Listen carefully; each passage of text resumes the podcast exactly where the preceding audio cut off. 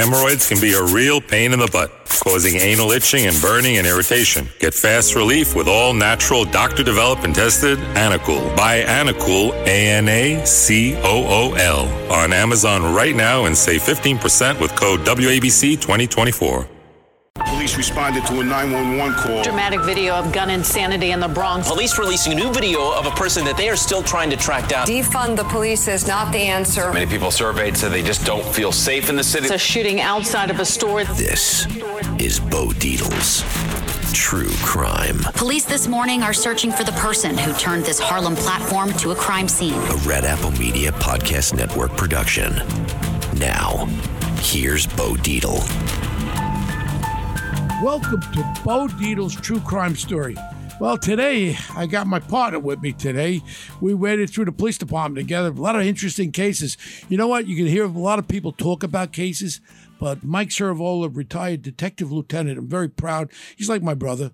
I got him and my one other brother left. That's all I got left. And Mike is truly a great detective that currently works as our chief investigator at Bo Associates. So what you do is you get one of the top detectives working on the cases what we have. Today we're going to talk about one of the most infamous cases in New York City history, the Son of Sam. Now, the Son of Sam was it had happened in 1976 through 1977. Now you got to remember, we had the big blackout of 77, and Mike and I were working during that time also. Well, of course, 13 months. It went from 76 to 77.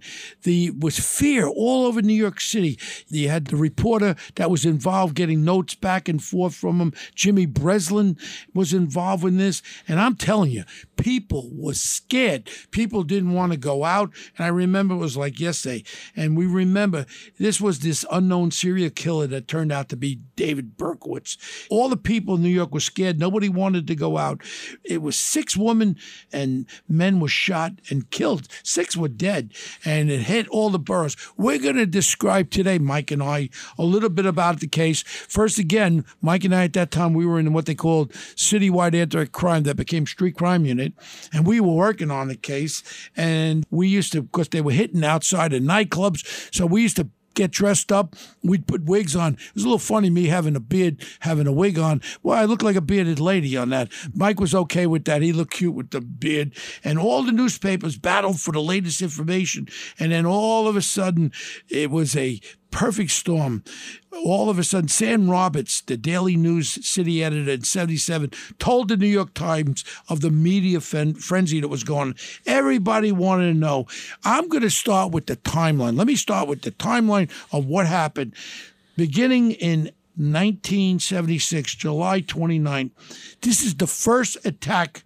These were the first victims the first attributed to the victims to this killer would become known as the Son of Sam occurred in the Pelham Bay area of the Bronx. Two women, Jody Valentini and Donna Lauria, 18 years old, was sitting in Valentini's double park Oldsmobile when a man approached the car and fired three bullets. Lauria was killed instantly, and Valentini was shot in the thigh before the man walked away and he walked away like he did nothing. Valentini described the attacker as a white male in his 30s, approximately five foot eight, about 200 pounds, with short, dark, curly hair. Then we'll go to the second one, Mike. October 23rd, 76. Two more people shot, but they survived. Carl Denaro 20 years old, and Rosemary Keenan, 18. They were shot while sitting in a parked car in a residential area of Flushing, Queens. Both survived, but Denaro was struck in the head by one of the bullets, and the police later speculated that Denaro might have been mistaken for a woman due to his shoulder length long hair. Now we remember before we go to the next one, we remember Michael. We had to, they had dark wigs for us Yep. because it was all a wrong thought. We thought that it was just shooting ladies with dark hair, and when we come to what's going to happen eventually, that scenario went right off the board. So the next one is November 27, 1976. A couple's attacked by a man in military fatigues. Following a late movie, Donna DeMasi, 16 years old, and Joanne Lomino, 18, were headed to Lomino's home in Floral Park, Queens. When they were approached on the street by a man dressed in military fatigues who produced a revolver and shot each woman once. Their attacker fi- fired several more times before running away. Though shot in the neck, DeMasi survived without permanent injury. Lomino was shot in the back and she was paralyzed.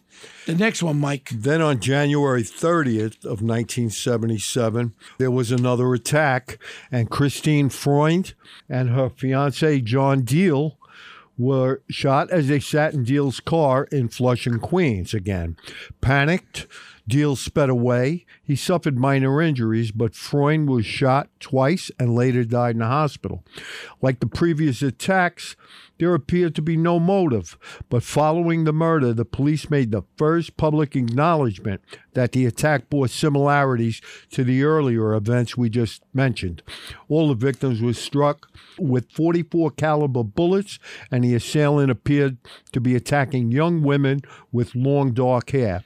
At the time, police said they were looking for multiple suspects. Okay, Mikey. So now we have ballistics in some of the cases. Uh, for the listening audience out there, ballistics means they look at the, the round that they recovered from the body or from anywhere, and they matching. They're starting to match them up. They match these ballistics that it came out of the same gun. Am I true on that, Michael? Yeah, that's that's, that's going to come into play. So now what's happening is the city is in turmoil. Do you remember back in March of 77? Oh, Michael? I sure do. I mean, people, you know, who used to, you know, go and make out in the cars when we were teenagers, that all came to a grinding halt. Everybody was afraid for And every lives. parent says, "Do not. Yeah. Hey, you want to take your boyfriend home? Let him go to your room. Don't be, don't be I kissing remember, in the car." I remember young girls not being able to go out after dark. Their parents wouldn't let them out because of this maniac. Wow. And then, okay, now the next one that happens. Okay. Okay, it's, it's March the 8th, 1977. A college student's attacked in the same area, returning home in the evening after college classes. Virginia Vorsh, I can't pronounce it, Mike. you. I apologize to the family.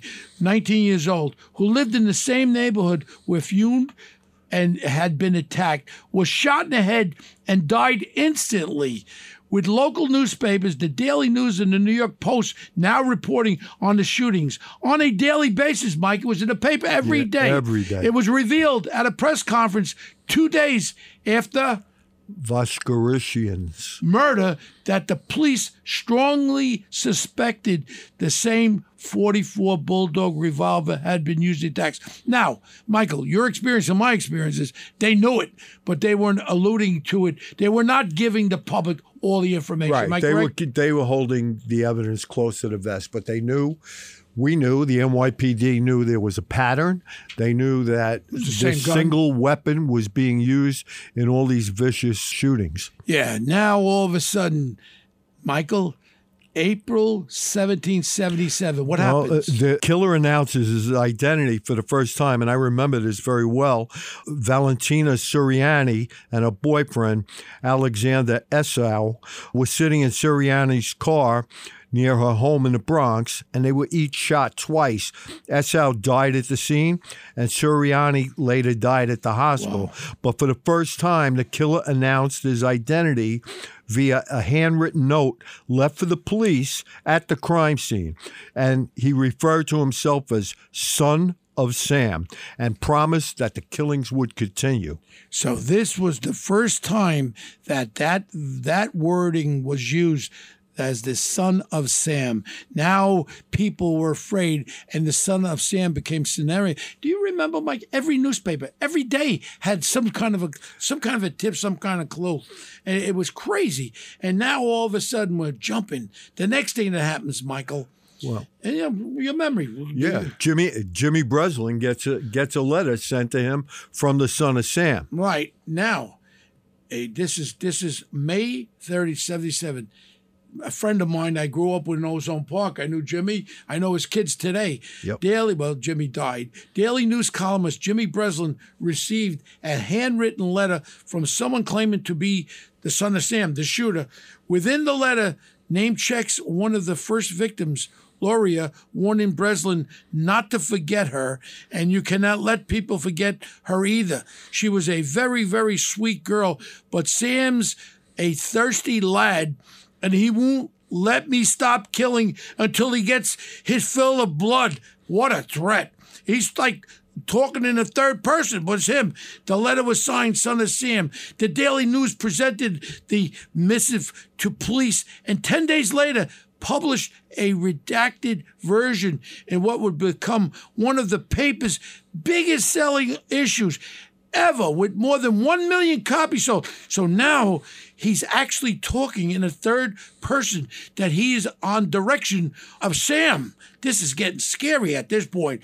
With reports now, this, now with reports now circling that victims all had that same thing you said, Mike. That long, long, dark, dark hair, hair, yep. woman in New York. They began cutting their hair.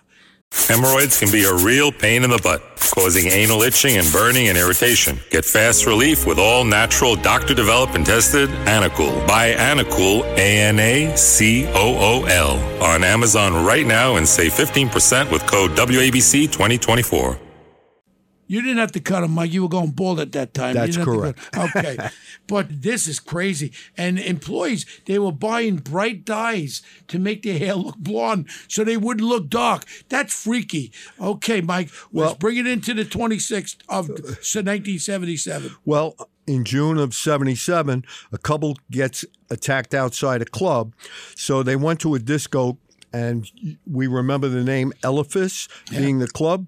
Judy Placido and Sal Lupo was shot while sitting in Lupo's car, and they both survived, but they told the cops when they were interviewed later they were discussing the son of Sam when they got shot. Wow, wow, wow. Now, Michael, you and I sat in separate cars outside of Elephas on Northern Yep. Boulevard. Do you remember? We were all over that area night after night after night, you know, and, and back in those days, anybody who looked like they might have been carrying a gun, Well, I got to be honest with you, Michael. When you put the lipstick on, you were kind of cute with that wig. I, I'll be honest with you.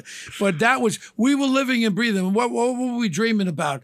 We were dreaming about capturing this guy, it, right? it would have been the arrest of our career, Well, you know. well, all I know is now comes the change of, of attack patterns.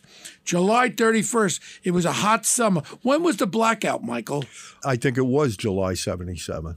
Yeah, well, no, it was oh, July 77, because that was part of the blackout. All right, the first attack happened with a person with blonde hair. Okay, here we go. Robert Violante, 20 years old, and Stacy Moskowitz, 19, were shot in Violante's car while on their first date. Violante would lose his left eye. Moskowitz would die 18 hours after the attack, which was the first to take place in the borough of Brooklyn. The first involving a victim. We weren't in Brooklyn then. We were we were focusing on Queens, all over there. Moskowitz, guess what? She had blonde hair. Yep. Days later, an eyewitness would come forward claiming to have seen a man with what looked like a gun minutes before the Brooklyn shootings, and that other police officers were writing parking tickets at that time. This becomes one of the key pieces of evidence. A search revealed that one of the ticket cars, I believe it was on a Johnny pump, on a fire Yep. hydrant, Yep. last night belonged to some guy named Berkowitz. And what town was he from, Michael? Do you remember? He was from Yonkers. Yonkers, and he was a postman, and he was already being investigated by complaints of harassment. And this was, this was, and we'll talk a little bit that now before we get him arrested. We got to remember he was a guy who was listening to his dog allegedly, and then two- Black Labrador Retriever. Right, and we'll go into this. You know, he was uh, 24 years old. He lives in Yonkers, right? He was arrested in front of the parking building. Now, the detectives that arrested him, I'd met on many occasions. They were, in my opinion, two of the great detectives. Eddie Longo, Eddie- uh, Eddie, Eddie Zigo, Zigo. Mm-hmm. and Longo, 2 great detectives. I think they were with Brooklyn uh, South Homicide. They were guys that I looked up to, and you did too, Yep. Michael, as being great detectives. Yep. So now a little bit more about the background on him. They arrested in front of his apartment building. Police had investigated Berkowitz's car and discovered a rifle in the back seat, maps of crime scenes, and ammunition. Waiting until Berkowitz left the apartment building, police arrested him as he sat behind the wheel of his car. A bag containing the 44 caliber revolver was recovered next to him. And a smiling Berkowitz reported and said to the arresting officer, Well, you got me.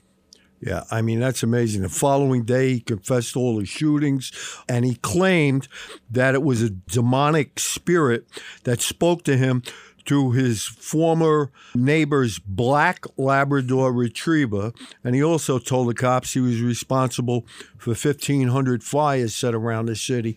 And he was only 23 years old at the time of his first murder. Somebody Evans, if you remember, Michael, I, I'm remembering he was going to go out to the Hamptons and shoot up a club. Yep. You remember that, Yep, Mike? I remember hearing about that. It was reported after his arrest. Right, and he he mentioned that he was going to go to one of the clubs and shoot up one of the clubs, and then all of a sudden he was said he was crazy, which we we know he was crazy, but I'm just glad that they didn't judge him insane because he would have been in, in a different avenue. He withdrew his insanity defense and he pleaded guilty to six murders, being given six to Right. 25 years life sentences for the crimes, all of which would be denied parole ever since. Following his arrest, Berkowitz made statements that he had part of a he was part of a violent cult that aided him in carrying out. Now I, I've seen a lot of things, Michael. They have shows on this with some group upstate. You, you have a little bit of insight on that? Well, I know that there was detailed further investigation as to whether he was part of a cult, but there's no hard evidence that was ever uncovered to support the claim. A lot of people still wonder if, you know, Berkowitz acted alone. And a couple of former uh, detectives believe he's working with a group of attached to a satanic cult, Yeah. but it was never, you know, proven. There's no certainty to it.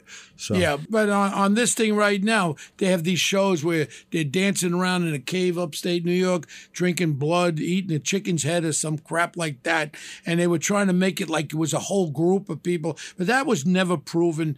And in reality, the same gun that was used was the same gun. So if they had a bunch of them, I would have thought they got another gun, but they didn't.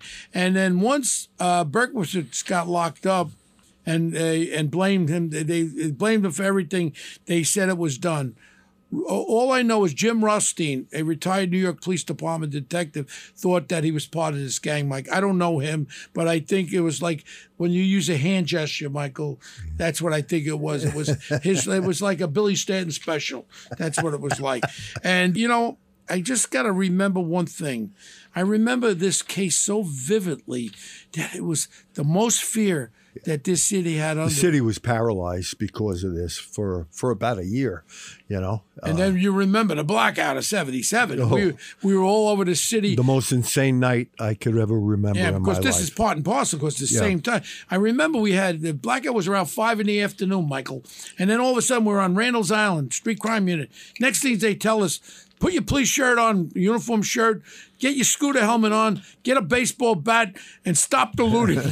uh, today, I don't think that would have happened, Mike. Right? no, I never made it back to the street crime base on on Randall's Island. We were just out there, and we were, you know, three guys against the world. I mean, they were Fires driving everywhere. cars through car dealerships and going into Sears on Fordham Yeah, but you know where I coming went? out with television. You know where I went with Pete Mantovi and Danny Cavallo and and and, and uh, Danny Cavallo and John Abate. Ad- Adam's Apple. No, no, no. What we did was this. I said, look, it this is gonna be a tough night. All the lights are off.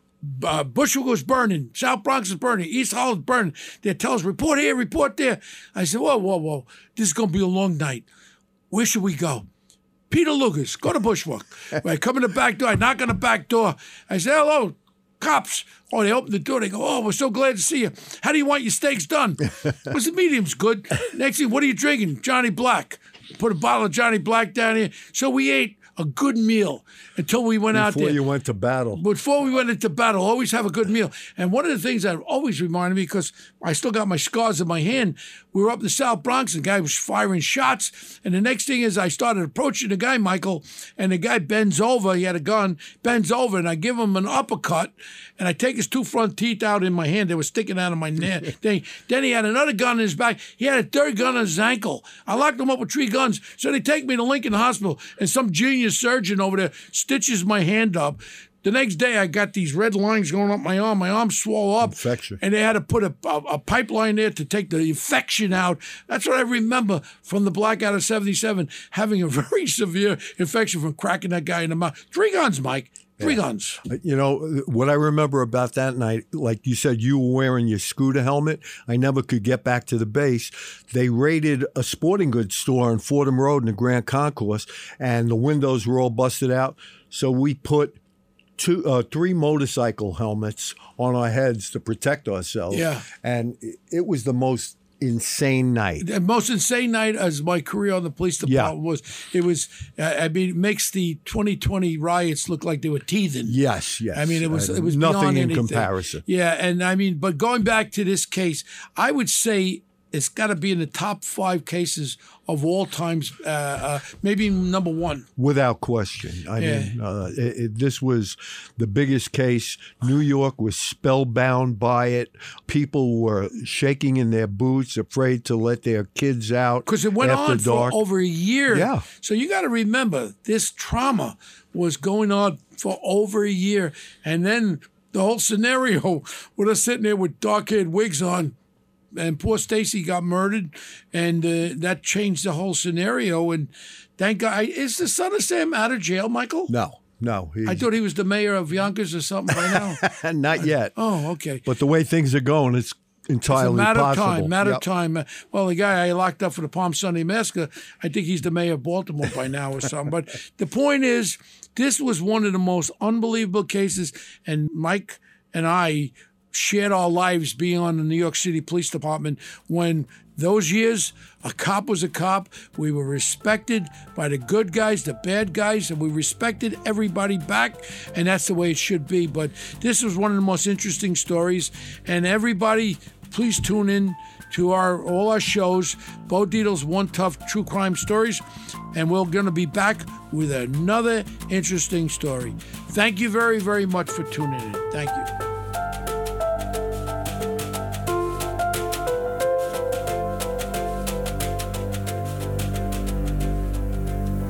Hemorrhoids can be a real pain in the butt, causing anal itching and burning and irritation. Get fast relief with all natural, doctor developed and tested Anacool. Buy Anacool, A N A C O O L, on Amazon right now and save 15% with code WABC 2024.